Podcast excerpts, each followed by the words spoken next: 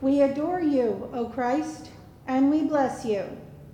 Because by your holy cross you have redeemed the world.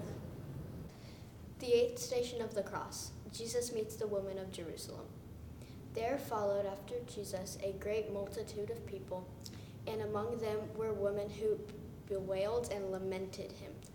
But Jesus turned to them and said, Daughters of Jerusalem, do not weep for me, but weep for yourselves and for your children.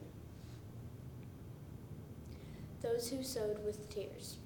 Will reap with songs of joy. Let us pray.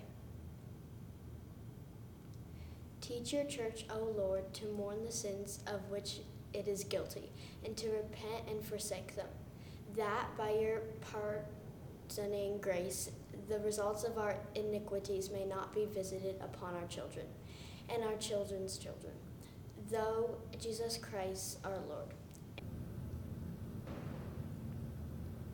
Holy God, holy and mighty, holy immortal one, have mercy upon us.